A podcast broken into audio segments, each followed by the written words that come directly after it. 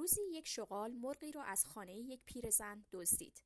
پیرزن شروع کرد به داد زدن و می گفت ای وای مرغ دو کیلویی مرا شغال برد. شغال از این مبالغه پیرزن خیلی عصبانی شد و پیرزن را نفرین می کرد. در همان لحظه روباهی به شغال رسید و گفت چرا اینقدر عصبانی هستی؟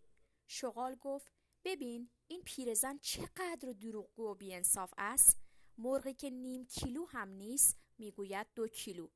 روباه گفت بده ببینم چقدر سنگین است.